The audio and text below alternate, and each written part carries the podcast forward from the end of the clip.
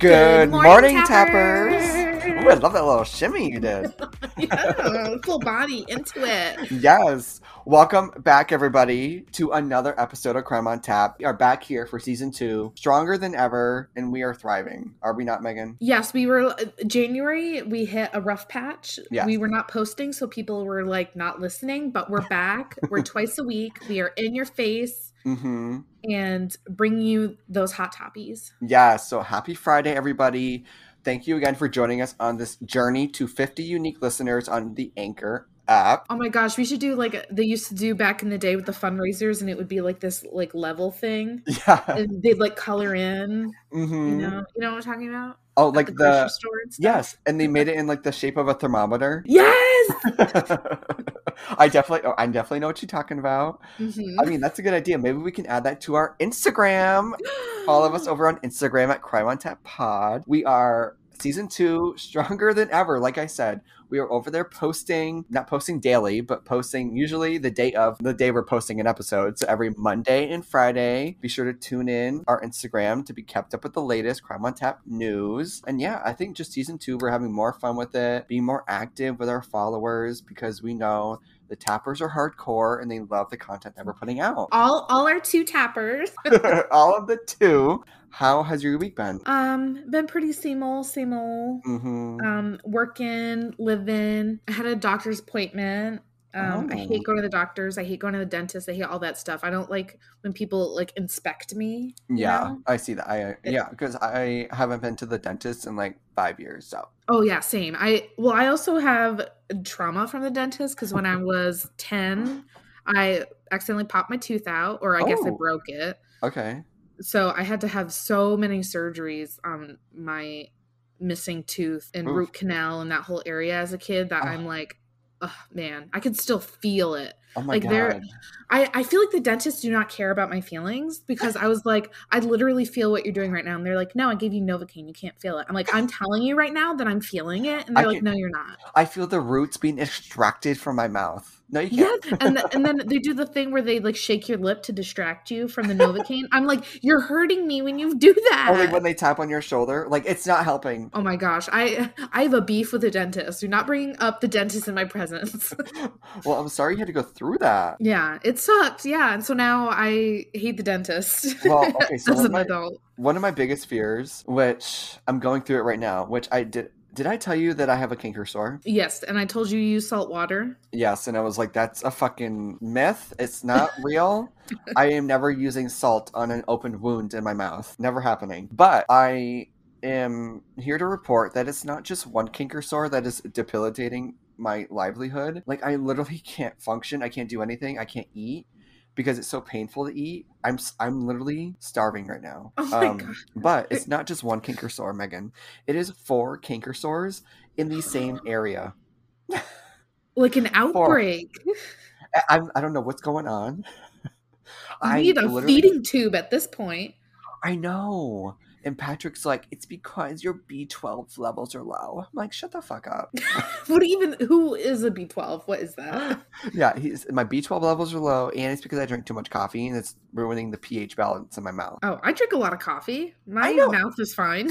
But I, I literally told him, I was like, I bit my lip. I remember the moment I penetrated the flesh in my mouth. Like, I knew from that moment on, my week was going to be a disaster. And it has, because I literally have been in so much pain for this entire week. But I'm rounding the corner.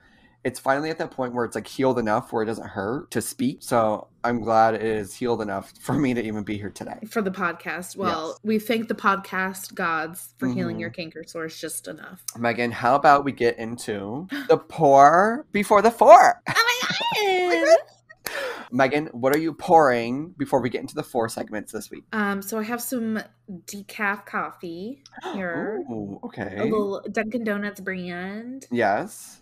with some cream and sugar, Ooh, okay. and I have a little ASMR because I got Ooh. this cup as one of my Christmas bonuses from the salon. All right, hold on. Let me put both headphones in for this. I need Oh my hear it. god! And it comes with like a little like stirring spoon that like goes in through the handle. Do you see here? I that's innovative. I love it. So let's listen to the clinking. oh, I'm getting hard. Can you even hear it? Oh, I can hear it. Well, well, Megan, you're drinking the decaf, preparing for bed. Um, I have a gin and tonic tonight. Oh my god. Why is she red? Uh, well, I also added a little grenadine to my glass tonight, just for the color and the little added like fruit flavor, because I didn't have any cranberry, and I love a little splash of crayon in my gin and tonic. Put it into gear because the hot toppies are here. I'm still getting used to that one. Oh yeah, I know. It sounds weird, but we're gonna work with it. Yes. Alrighty, guys. So we have a great episode planned for you guys today. Lots of hot breaking news, both locally, celebrity. All right, so I'm gonna get right into it. So first, I want to start with a hometown, a hometown news story. Which this is so sad, Megan. The first story we have here is regarding a Boston police officer who was found unresponsive outside a home in Canton, Massachusetts. I have some relation to this story because I drive through Canton, Massachusetts every day to get to work, and I also get my coffee in there. so it's very sacred. So it's very sacred to me, very personal. Um, and I actually did, guys. I'm like a full time journalist on the fucking prowl. I was on the street where this man was found unresponsive. I had to Oh see where the crime scene was, and where this Boston police officer was found was in a snowbank outside a home in Canton, Mass. And I did, yes, I did drive up the street to see where it happened, and it was just a normal neighborhood. Oh, was there like still crime tape? Because I'm like, that would be perfect for you to Mm. take pictures of it and then put on our Instagram.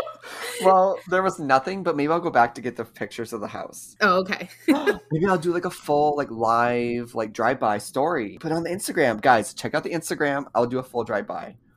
Okay, coming soon. coming soon. I'll get you guys that tea. I'll post it once we post this episode. I'll post it on Instagram. All right, but back to the story.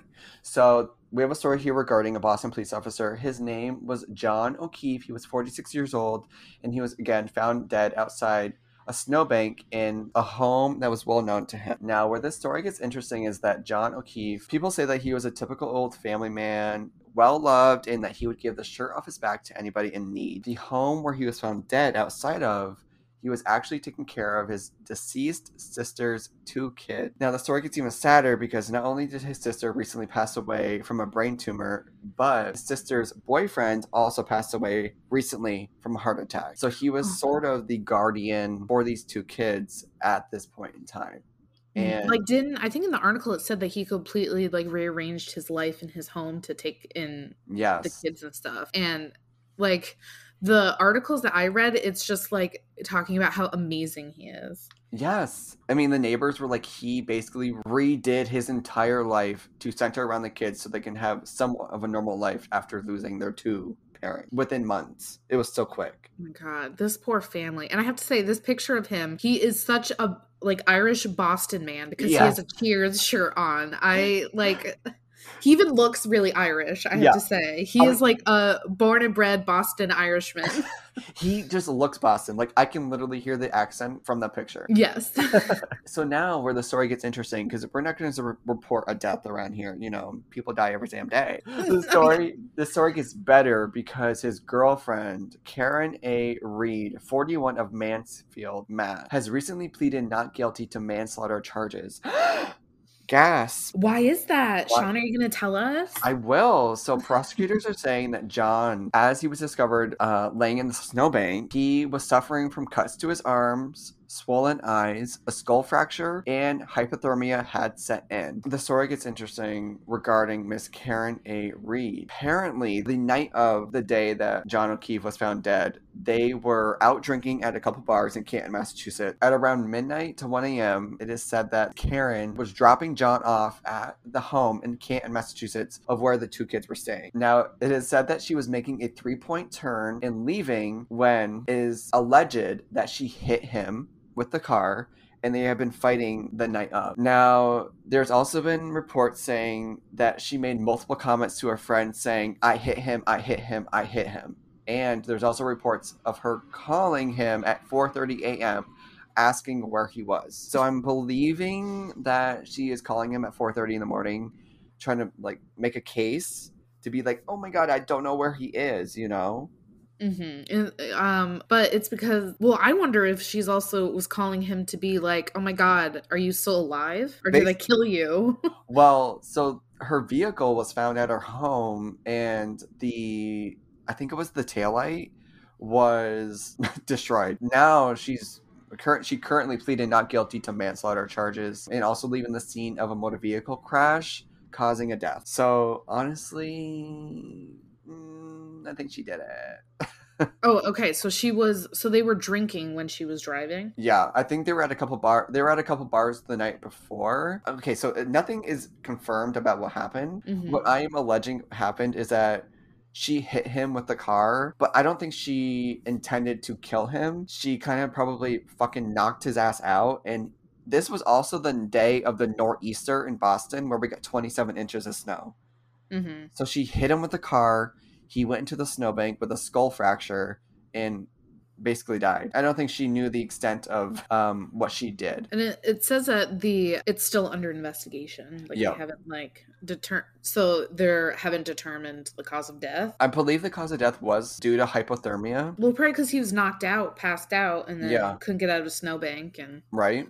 Yeah. So that's currently where we are right now in this case. Is that she was currently arrested and she pled not guilty to the charges. I mean, all the clues are pointing towards her killing him. Well, and also like, okay, what if like, okay, I hit him, but I wasn't, you know, trying to kill him. I was just trying to mm-hmm. like, you know, send a message. It's like, don't hit people with your cars. That's crazy. What a Karen thing to do. I, right? Of course, it's a fucking Karen. That's where where we are with that case. We'll have to keep you guys updated on what happens further. So mine is something like very obscure that I thought was really cool because I love National Treasure. This one was so cool. I'm glad you brought this one up. Yeah, and like this is the vein of like Da Vinci Code and Indiana Jones. Like I thought it was really interesting. So this guy named Arthur Brand, who has been dubbed the Indiana Jones of the art world. He's so um, cool. And the thing is, he looks like just like a regular like old British professor. Is what he yeah. looks like. I honestly, when I was reading into this story, I feel like I've seen so many movies about this. Like not just Indiana Jones, but like I feel like there's another one. Oh my god, the one that was on Netflix with um Ryan Reynolds. Oh yes. Oh oh, I watched that. That was pretty fun. Was it like Red something? Red Notice. Red Notice. Yeah, that was good. That was like no, that was like on the top ten, wasn't it? Yes. Okay, Arthur Brand is definitely not Ryan Reynolds. Let's just put that out there. He's like an old British guy. I know. I just I really want to be him. I don't know how to get in that position like he, he has or the career but I want to be that. I feel like it's definitely something you probably fall into, you know? Yeah. So what he does basically is he recovers like stolen art and sculptures and stuff. So he has resurfaced stuff like a painting, a Picasso painting, sculptures called Hitler's Horses that were outside the Berlin um, Chan- chancellery that was the coolest to me and so he's just like like living this like super spy lifestyle pretty much yes Okay, I definitely feel like he had to, you know, like he must have been like a villain or a convict at some point to even get into this career. Because how do you deal with like black market art and not uh, be like sought after by the police? You know. Well, and also I think it's like one of those things where maybe I'm like talking too much about the movies, but like you have to like get in the head of like a thief. It's like I know how a thief would do this. Yeah. Sort of like how they would get away with it. He just recently uncovered um, something else. It was for it was stolen from the museum in France. Let me try to pronounce this. Musée du Pays. Chile San That's probably not even close to being right. well, I mean, here on Crime on Tap, we can't pronounce anything correctly, so even in the English language, and this yeah, is French. So, I, so all of our French listeners are probably just cringing right now. Sorry, just don't listen to this one. So it was a first century bronze statue of the god Bacchus, which is like the god of wine. So like oh, literally king. King. And along with it, that was stolen was 5,000 Roman coins. Mm-hmm. Um, and it was stolen back in December 19th, 1973. Damn. The thieves just smashed a window um, crawled through the bars and took the statue and the coins. I feel like that was too easy. well, okay, we gotta think. This was 1973, so I feel like security's definitely like bumped up since then. I don't like. Uh, maybe at the point in time they didn't recognize the piece as being as valuable as they thought. You know, so they were like, "Oh, it got stolen. Who cares?" Well, it seems like I mean, if they still wanted it back all these years later, it must have been worth something. I don't. I mean, like the first century. if I'm gonna steal something, like on last week's episode when we had that man who used a landscaping rock to break into a bank, he Oh, yeah. stole money that he could just circulate back into the system. I'm not gonna steal an art piece. I'm sorry, Well, those could be worth a lot of money. but like I don't even have the connections to sell it. That's true. You definitely have to be like a part of that. Like, Yeah, that like underground culture. Like people talk about aliens. I want to know more about the black market. I want to know how it works. How do you get into it? well, that's part of why it works is because the people that need to know about it know about it. I guess, but I'm interested. So if you, anybody's listening, I'm looking for a Picasso painting.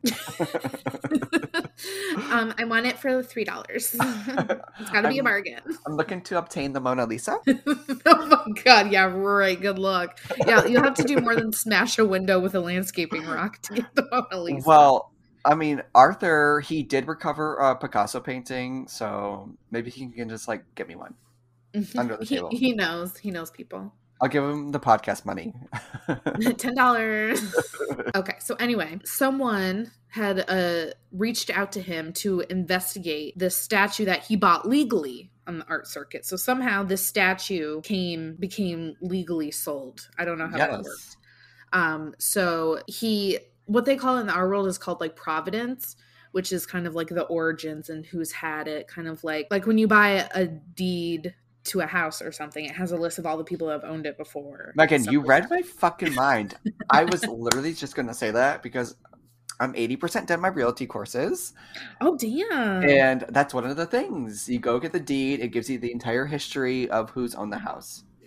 Mhm. So yeah, so it's like that, Yeah. and um, he was really That's- struggling, but Uh, honestly, that good for them. Like these underground black market workers are keeping good history of these items, keeping good records. Like good for them. they still care. They must still care about the Um, art. Do you? I bet there's a Google Sheet document. Like it's I, lots- it's very old. I like. Wonder if we can get access to that Google Doc. we'll we'll have to talk to Arthur about that. I bet you Arthur went in and he put like X for the column for like got back, got back the the god of the wine statue. hmm Retrieved. Retrieved. So, after several months of looking into it, he found this obscure 1927 edition of a French archaeological magazine that um, that he found was the statue. So it it was known to have been circulating. Like yes. he was able to then with that start tracking down and he had learned that through that article that the piece had been stolen Mm-hmm. because he was able to track the provenance and everything he realized it had been stolen from the french museum so he told the the own, the person that had obtained it legally so they didn't do anything wrong they Yeah. got it checked out they did everything right and the owner who remains anonymous was did want to give it back to the museum and under french law he had to be paid a small amount a fraction of the statue's value yeah. which could be millions and millions of dollars Well, I'm sure he was like, I want, I want at least the money back I paid for it. You know. yeah well and that, well and that's kind of under french law it's called like a um a safekeeping thing because he you know kept it safe and wasn't the did everything right and he wasn't the the stealer of it and he did obtain it legally that he was Mhm. like compensated for equal value Now- sort of thing I read that it was an Australian client who received the piece, and at the point in time, he didn't even know it was like a stolen sacred piece, and he was like demanding it be given back to the museum, right? yeah it, it was um austrian Austrian, Yeah. yes. So it was an Austrian client, and he just like I feel like if you're a lover of art, you want things to be where they're supposed to be. And also, I Mhm. feel like for me personally, like I don't want to have stolen goods. That just Yeah. doesn't feel good, you know. So, and I feel like he probably wasn't too broken up about it because then he got um some money back. I hope he got back what he paid for it. I'd I'd assume that he maybe even got a little bit more, probably. So is this how it works? Is the Australian Austrian client like, well, I can't contact the French police or the museum because then, you know, he's already in dealing with underground art. So is that why he contacts Arthur to be like the middleman to get the transaction done. Well, he well he bought it legally, and like- it probably was just missing some, you know, certifications and some Mm, like of the providence and you know, yeah. um, and stuff like that. So he reached out to this guy to be like, okay, what's the deal with this? This, you know, I want to make sure this is all above board because I mean, he didn't technically commit a crime, yeah. but also Arthur Brand is like he this is his domain. Like it'll be a lot different than like a French police officer being like who is Bacchus? You know what I'm saying? Like Arthur knows what he's doing, knows where to look, Yep. you know, that sort of stuff. So He needs a Netflix series. That's all I'm saying. I would watch the shit out of that. Right? That's what I'm saying. Like, how do you get into this profession? Like, he, know it like doesn't seem real that people actually do this. like, how do you retrieve a Picasso painting? Hitler's horses. He got back Oscar Wilde's ring. Like, what? How do you do know. that? I know. How does he not already have like a documentary or something? Like, I don't know. I feel like after this huge like story, because I'd never heard of him before this. I feel I like after this story, maybe he'll be mainstream. well, I was like, Arthur Brand, is he related to Russell Brand? but, like, I was like, there's no way there's a relation there. Yeah, Russell Brand's too stupid. Sorry. yeah. I love that story, Megan. I'm so glad you brought that to our Mhm. attention. And it- I know. I thought it was so cool. Yeah, I mean, I'm we're definitely have to keep updated on this man. He's such a mystery, and see what he discovers next because I'm sure he's not stopping. Yeah, we're just gonna become an Arthur Brand podcast after this. Yes. we're the Arthur Brand fan club. um, but I also did read Megan that received free entry for life to the museum. Oh yes, I did forget about that. Yes. Yep. That was like, I'm sure he was so excited. I know. He's he's a lover of art. He Yeah. will love that. So on to the third story. We're getting to third gear here. Um, oh yeah, we forgot to do it for the first two. We're just skipping right to third gear. skipping it to third. I don't know if you guys have heard. Have y'all heard about Groundhog Day? I'm sure. There's more to Groundhog Day than I initially thought there was, Megan. Is it just a New England thing or is it a whole thing? I well, no. I guess it's I don't know. I think it's an Eastern thing because Eastern thing. there's groundhogs in New York City, there's groundhogs in Jersey, Philly, and they're not New England, right? Yeah, you're right. Yeah. So I didn't know. I'm going to be honest. I didn't know there was more than one groundhog who predicted the weather. I did not know that either. I knew Old Faithful, Punxsutawney Phil, Mm-hmm. and I, I thought he was the only one. He is not. And also, I have beef with punks with punks because I honestly I've never looked into him and his record and his stats, but he's only ever been 39% correct since he started his position. Well, not him specifically, but the whole tradition since 1887. Okay, so why do we keep doing it if it's like not even 50% I- accurate? I apparently in the last 10 years he's predicted the 7 out of 10 years correct. But shit, 39% correct over 100 years. So it's I only been right 39 years then. Why are we still doing this? Why are we even reporting this story? But it doesn't regard Mr. Punks. It actually regards New Jersey native Milltown Mel. Is so this is another groundhog or is this a, Yes. a person? Okay, this is a groundhog. This is Punksville's neighbor, Milltown Mel, he- which he has been working for years, and his sole duty is to offer the weather prediction, whether it's going to be six more weeks of winter or an early spring, basically. Um, and this year, conspiracy or not, um, the day before his big day, like he has one job, one duty, he died. The day before- I shouldn't laugh. The day before, and he died. Aw, he was like, I'm gearing up all day. I, he's Yep. been gearing up all year for this, and he just flatlines. So apparently, um, they call themselves wranglers who um, handle the groundhogs, and apparently it's like a whole facility where these groundhogs stay. And they reported that Milltown Mel has apparently crossed the Rainbow Bridge, and he passed away a day before his job. And they actually didn't even report um, a prediction this year. So. It's- and did they have like a little memorial instead? I mean, I'm sure he's got a gravestone. He had a full service and everything, so I'm sure he was well taken care of. Um, I just wanted to give a little bit another backstory behind this whole tradition. Apparently, it's some like Catholic tradition that they've been doing for years. Like I said, the 1800s, and there's more than one. There's Punxsutawney Phil. There's Dunkirk Dave.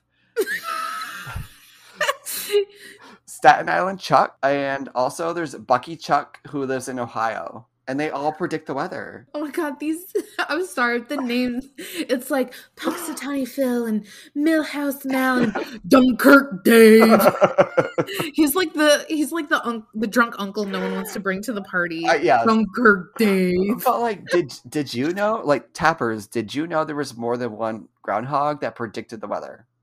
Like, I thought it was only Punksy. I thought it was punks, I thought that was it. But I guess And honestly, as a Vermonter, I don't even pay attention to that anymore because it's always six weeks of winter. Right. Whether Punxsutawney Phil says it is or not, like it's always six more weeks of winter. That's just the weather here. Megan, we're popping it into fourth gear. What do you got for mm-hmm. us? So mine is about a death that happened it, last year in September. So I don't know if uh, this story's been popping off. I don't know if people have heard. I actually Uh, haven't um, heard about this story.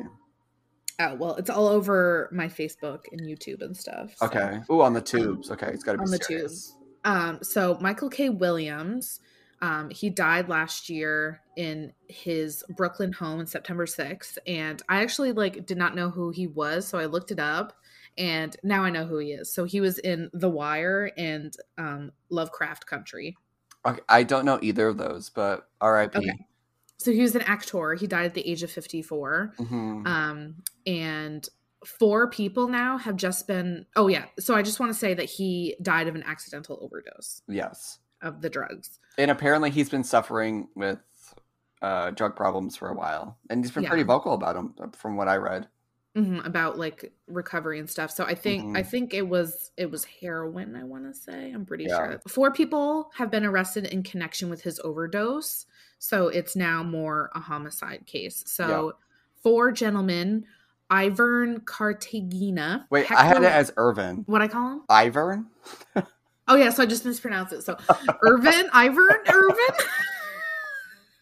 Again, we don't do names on Crime on Tap. so Mr. I, Steve. Oh, Irvin, Irvin. Yeah, what did I say? Oh, no, I'm just trying to get it right for myself. Oh. Um, I keep wanting to say Irwin, like Steve Irwin. oh my god, R.I.P. oh my god, we miss you every day. Um, Hector Robles, Louise Cruz, and Carlos Maki or Massey or Macy. oh my god, the, Carlos was 70 years old. Honestly, Megan, in my research, I stopped at Irvin and put three others. well, I'm trying to bring everyone the facts here in Crime on Tap. Sorry. I saw Irvin's name and then I saw the rest, and I was like, I'm going to stop right here because I know my place here on Crime on Tap. Yeah. So I'll I will butcher the names and take the um the we embarrassment. take the hit on this one. Okay, thanks. Yeah. Um so they're each charged with conspiracy to distribute and possess with intent to distribute fentanyl, analog fentanyl and heroin. Get them off the damn streets. And that's what they well because Michael K. Williams did not pay for fentanyl. They laced it with fentanyl. Yes. So yeah, he did commit a crime by, you know, buying and taking drugs. Okay. He was he's ill, he has an addiction. Mm-hmm. It's got an But- issue. just a little bit over the amount of fentanyl will drop drop you like a dead horse. Yep. And like I don't understand this trend because this is even happening in Vermont. People are lacing weed with fentanyl. And I don't get it because you're only killing off people buying your product. That's exactly what I was gonna say. I was like, okay, what are they getting from this? Because they are killing their customers. Yes. Imagine that. They so does someone who's involved with drugs or knows drugs, can you please explain to me why Yes. people are doing this? please hit us up, DM us. We'll love to have you on here to explain why you're doing this. Because I'm sorry, we're goody two shoes. Honestly, we'll sign an NDA. I'm not scared. We will not report you to the police. We just want to No. know why you are killing your customer. yeah, because a dead customer don't pay. Well, my thought is that usually with drug addicts and people who sell drugs, they don't give a fuck about anything. They just want it in that moment and they're going to get it. If they Mhm. want that money, they got somebody coming to them and they got fentanyl laced crack or heroin, then they're going to sell it. Well, I do know that part of it is like they sometimes for people that are trying it, they usually give the first like of heroin or meth or whatever, they give the first package, I guess, for free because they want to get you hooked on the Oh. harder stuff because the harder stuff is more expensive. So I'm wondering if they're like just trying to get people hooked on fentanyl because it is more they can make more money off of Mm. it because it's harder. Maybe, but still it's just like such a fine line with fentanyl. You could so easily kill somebody, I feel like. What they're charged with carries a maximum sentence of 40 years Good. and um Irv- Irvine Irving Cartagena was charged with Williams's death in connection with the um, conspiracy, and he was arrested in Puerto Rico. So he knew he was in trouble because he fucking ran. Well, he fucking killed an actor. Yeah, right. They're obviously, you know, it's not some like, not that you know his life is worth more, but unfortunately, in our system, it's not some like bum in a gutter. Like this is like an actor with a beautiful home in Brooklyn. Like, yeah, they're gonna look into it and find out Yeah. what is going on. Um, and the other three defendants were arrested in Manhattan, and um, they are scheduled to appear in federal court next Wednesday, I believe Ooh, okay, good. to kind of find out what's going on here. So seems like this was like a drug ring, these four men. I can't Carlos has been running for how long? He's 70 years old and he's just now getting caught. I mean, he's good. Yeah. All right, well, you're gonna love this, Megan, because it is Okay. a Crime on Tap season one throwback on how to catch a crook 101. So basically, they it was caught on video surveillance, so the CCTV. I know Mhm. Leah will love that reference from Broadchurch. On September 5th, 2021, they saw the hand to hand transaction from Mr. Irvin to Mr. Michael K. Williams, which they discovered this video by tracking Mr. Michael K. Williams' license plate, reader records, and also his GPS data from his cell phone. Oh my god. Which, Megan, that's AKA slang for what? Cell phone ping. Ping. Off the tower. ping off the tower. we, if you all go back to early episodes of Crime on Tap to our Snap series, you know how much we love the ping off the tower. Hmm And I love that they were actually doing like some police work. Like, Right? oh my god. So they were doing license plate readers across the Williamsburg Bridge. So they saw Mr. Michael K. Williams go from Brooklyn to Manhattan over the bridge camera. They discovered the transaction on video camera. They didn't say if it was a ring camera, Megan, but I am 100% guaranteeing that it was a ring camera because we Mhm. both know that is the new age ping off the cell phone tower. Yes, or the um the doorbell cameras. yes. Um, and then they tracked Mr. K. Williams going back from Manhattan back to Brooklyn, where they discovered him never leaving the house again. And actually, the day they found his body in his apartment, he was wearing the same clothes he was wearing in the video surveillance. Oh my Mm. gosh. You know what? Now that you say it, I think I didn't like read that, but I saw like in headlines, I saw the the picture of the transaction from like the fuzzy. Oh, yep.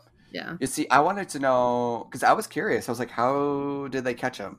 And how did they get four men off the street selling fentanyl? hmm And that's how. I Uh, you're a better detective than me. I mean, the GPS ping off the cell phone tower, classic. Thank you. Mhm. All right, Megan, let's put it back into park. We are parking this episode right here.